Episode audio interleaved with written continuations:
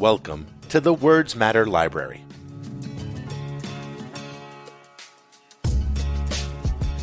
I'm so happy to be here today with my good friend, Dr. Eddie Glaude Jr. Eddie is the James S. McDonnell Distinguished University Professor of Religion and African American Studies and the chair of the Department of African American Studies at Princeton University. I have had a great time getting to know Eddie as a fellow MSNBC analyst, and we have the unique distinction of both being native Mississippians. And Eddie is one of the most brilliant people in my world, and I'm so excited to have him here to talk with us. Well, I'm just so delighted to be here with you. Finally, we get a chance to talk, right? I know. I have just read your 2015 book, Democracy in Black How Race Still Enslaves the American Soul. And I was impressed with how many punches you throw. You really are incredibly unsparing and in a way that I think people hesitate to talk about race. You don't pull any punches when it comes to be it President Bush, be it President Obama, anyone, everyone. You're pretty equal opportunity. And that's why I feel the book is so important because at the end of the day, it is a book about opportunity. So the book starts out in Ferguson in 2014. And can you talk about why you decided to start the book in Ferguson, Missouri? You know, in some ways, it was the irony. Uh, first of all, let me just say thank you for, for saying that about the book. Obviously, you're a partisan in the sense that you have a position, that you have a set of commitments that animate what you take yourself to be up to. But what you try to do is you try to be balanced and thoughtful in the way in which you put forward your claims. And if some people come to be criticized, uh, then you offer it, and and and other people who you might be, you, most people think you're in you're in solidarity with, they come in uh, come under criticism. Then you have to offer the criticism there as well. And while it's unsparing, it's definitely more than fair, and that's the fault well, that underlies the premise of the book. I think that we have been way too cautious in how we have addressed the underlying flaws of American democracy. Right, right. And, you know, I, I, I, started in Ferguson because I thought something was happening there. You know, I thought this was a, a working class community. Uh, it didn't respond in a way that felt like it was consistent with the traditional racial theater where the you know the leaders the, the typical leaders of, of black america come down organize a march make a series of demands people say we're going to do better and then we sing kumbaya and we move on to the next moment Ferguson was something different. And I wanted to understand it. I wanted to understand the young folk who were who were involved in it. So I found myself in this meeting. I just came down after all of the lights had, and cameras had went away, and I, I, found myself in this meeting at the TFA, uh, St. Louis T- Teach for America, and the students started talking, and then I realized that wait a minute, I think I'm with some serious folks here, some folks who are in the middle of it. And it turned out to be Brittany Packnett and and you know uh, then eventually DeRay and, and others and Netta. And I was just like oh my god I'm, I finally found i am at the epicenter of this thing. And so what I wanted to do is to kind of think about this moment this opening moment and the irony of it happening in the context of the first African American president. And that became the kind of opening scene to think about how race continues to confound us uh, and having everything to do with our refusal to look it squarely in the face. And I feel like you do a really excellent job of telling a broader narrative and inserting some key idea, ideas and developing those themes. And let's start out with what you describe as opportunity deserts within our country. Right. So we were thinking about, I was thinking about the, you know, the 2008 downturn, right? And you, you think about the uh, economic catastrophe. And the stats about the effect of the Great Black Recession, I still my mouth is just I agape. mean, you think about the entire gains of the decade of the '90s just gone. That in some ways, uh, you know, one uh, kind of an, an analogy that might work would be we haven't seen this kind of loss of wealth, at least, since the collapse of the Freedmen's Bank in terms of Black America. I mean, this is this is huge. And one of the things, it's the housing crisis is at the heart of it because black wealth was principally located in, in homes. And so you had epicenters, right? Whether it's Miami, whether it's Atlanta, you know, the richest County in Maryland, right? Black County, right? Their homes underwater in interesting sorts. I mean, not interesting sorts of ways, but homes underwater. Part of what I was trying to do is how do you respond to the, the specificity of that kind of pain? When Barack Obama was making claims that, you know, I'm not the president of black America, I'm the president of all America. And we were like, well, no one asked you whether or not you were president of black America, but you were president of a constituency that voted for you at 90 plus percent. How are you going to respond to this crisis? Can you imagine if Barack Obama had catered to that 95 percent of the voters who put him into office the way that Donald Trump caters Can to his you base. imagine? Can you oh, imagine? He would have been impeached. the hell that would have broken loose, right? So part of part of what I was trying to do in that moment was to kind of describe the nature of the pain that I was seeing and experiencing on the ground as people were talking about us making a turn out of the 2008 recession that Wall Street was bouncing back and folks were still losing their homes and folk were entering into a brutal rental market. Folk were still trying to figure out how they're going to make ends meet because they were just re entering the job market. All of this stuff was happening while people were telling us that we had turned a corner. The only thing I could conclude was that this is just another example of how black life is just devalued in this country. And that's when I tried to figure out to offer language. And opportunity deserts became one of the phrases that I came up with, which, you know, these are places, not where people are making bad choices. All human beings make bad choices, but these are sites where opportunities are just not available. You have choices that aren't good choices to make. And then I like the way you contrasted Paul Ryan's depiction of Janesville, Wisconsin with your hometown of Moss Point, Mississippi. It's the selective memory. And this is kind of the broader point about when we talk about race in this country. And you make this point later in the book. What we put in and leave out of our stories tells us something about who we are. The 4th of July, Memorial Day, President's Day, and Martin Luther King Day are public rituals that tell a particular story about our national journey. And we aren't supposed to talk about the suffering. And when Paul Ryan describes Janesville, he doesn't talk about suffering. And it overlooks a really important part of the story for so many Americans. Talk a bit about why we don't talk about that story and what it says about the legacy of race in America. Well, if we tell the true story about our journey to now, we have to confront ourselves honestly.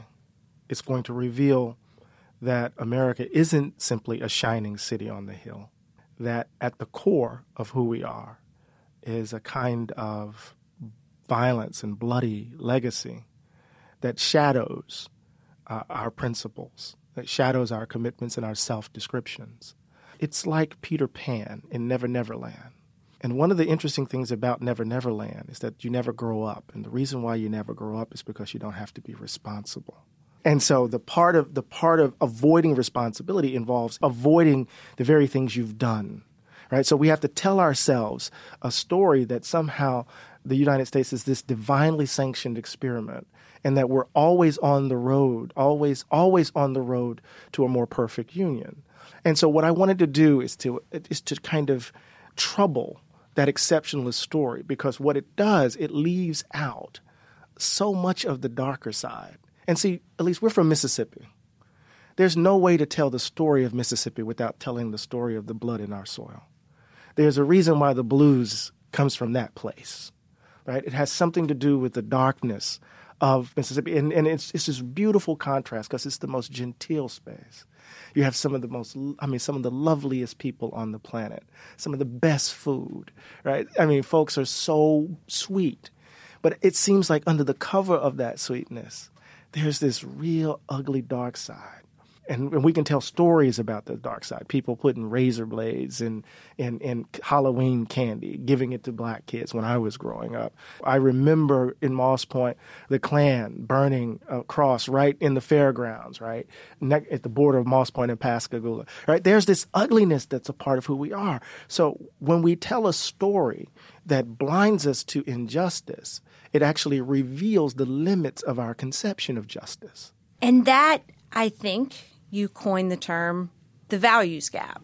And let's uh, quote again from the book just because there's so much that's so quotable. We talk about the achievement gap in education or the wealth gap between white Americans and other groups, but the value gap reflects something more basic that no matter our stated principles or how much progress we think we've made, white people are valued more than others in this country. And that fact continues to shape the life chances of millions of Americans. Yeah, yeah. That, you know, I was trying to get at this thing, right? So, what's at the heart of this? You know, what? Why do we find ourselves on this hamster wheel? And it has something to do with this belief that some people are better or more valued than others, and it drives our social, political, and economic realities. So even at the moment, and I could talk about it in these kind of historical periods, at the moment in which the country gives voice, or what will become the country gives voice to the principles of democracy in the context of the American Revolution, we reconcile those principles with the institution of slavery.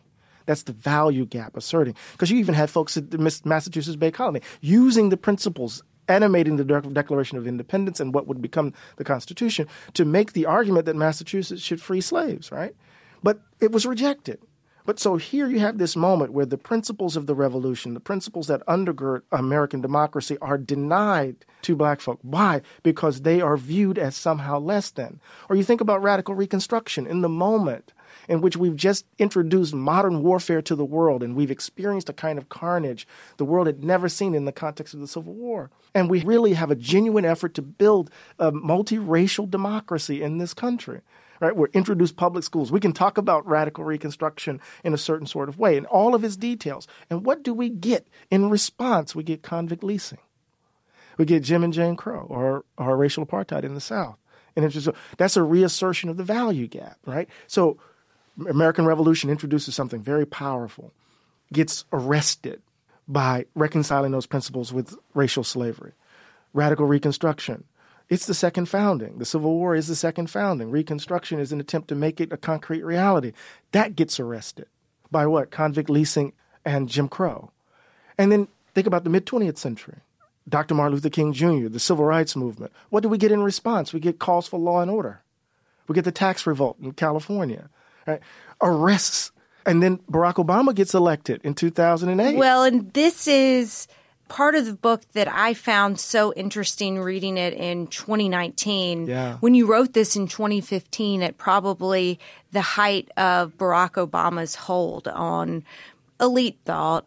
You know, I mean, it was it was a very symbolic presidency. He did a lot of great things, but you were unsparing when it came to describing the crisis of what it meant to have the first black president and then to have Barack Obama execute policy in the way that he did. And so this particular excerpt, the start of chapter seven, President Obama and black liberals, the opening line, who would have thought that the election of the nation's first black president would occasion the moment for this kind of crisis in black America?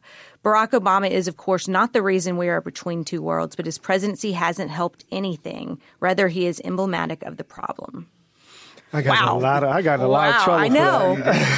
I got in a lot. Of, I still get in a lot of trouble for that. If you're making people talk and think, you're doing uh, something ooh, right. I got in a lot of trouble for that. I mean, you know, think about remember that split screen in Baltimore, where you had all of the black mayor and the black chief, just chief of, of police and uh, black folk uh, rioting in in Baltimore, and then you had Barack Obama speaking. And it was very difficult for people to imagine how to talk about race with that image right? What and Barack Obama calling them thugs and and and and the like. Part of what I was trying to get at is that his ascendance was contingent upon a kind of quieting of his voice around the ways in which race right continued to organize our country. And I understand the challenges he faced, but I wanted him to be bolder in that moment because what happens is that he he actually at at the highest level continued the dance. And the dance is this overwhelming fear, or what motivates the dance is this overwhelming fear of triggering white fear. That if we talk about race, if we try to address specifically the ways in which race undermine right our democratic form of life, then somehow it'll trigger something in white folk, and then all hell would break loose. And so I can't be seen as angry and you can't be seen as racist. All the while, in between, is all the stuff that continues that is unsaid and then happens and nothing changes.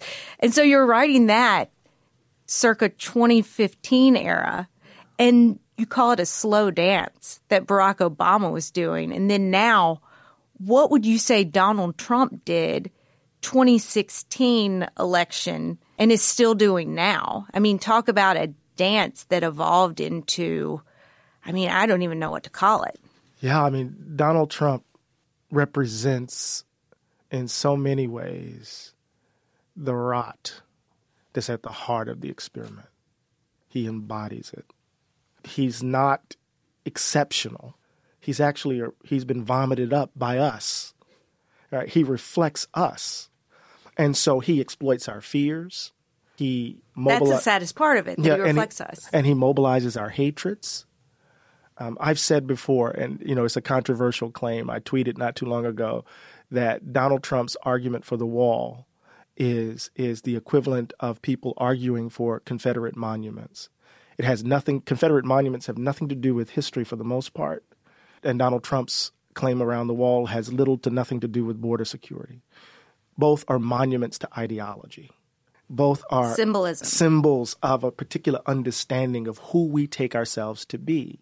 So Confederate monuments were basically erected in the 1890s in the in the first few decades of the 20th century and then in the 1950s. So in effect in the moment of the nadir and in the moment in which segregation is being challenged. And so they are they are symbolic representations of a form of life that's under threat, right? Or trying to consolidate itself. And here we have Donald Trump arguing for the wall and he's arguing for the wall in the context in which demographic shifts at least for some, seem to threaten the idea that America is a white nation in the vein of old Europe. And so he is, in some ways, a reflection of the latest instantiation of the reassertion of the value gap. Steve, I don't know about you, but one of my resolutions this year is to get to all of those books that you and I have been talking about, and Audible is going to help me do that. Absolutely, Adam. I'll be doing the same thing. In my car, I'll be listening to an Audible title. On the train, headphones on, Audible book. Well, as you know, I spent half my life on airplanes, and an Audible book is the perfect travel companion. If you're a multitasker like me, Steve, and Elise, Audible is the perfect answer. Listen during your workout, running errands, or even while cooking and cleaning. Audible, because words matter. Audible, because words matter.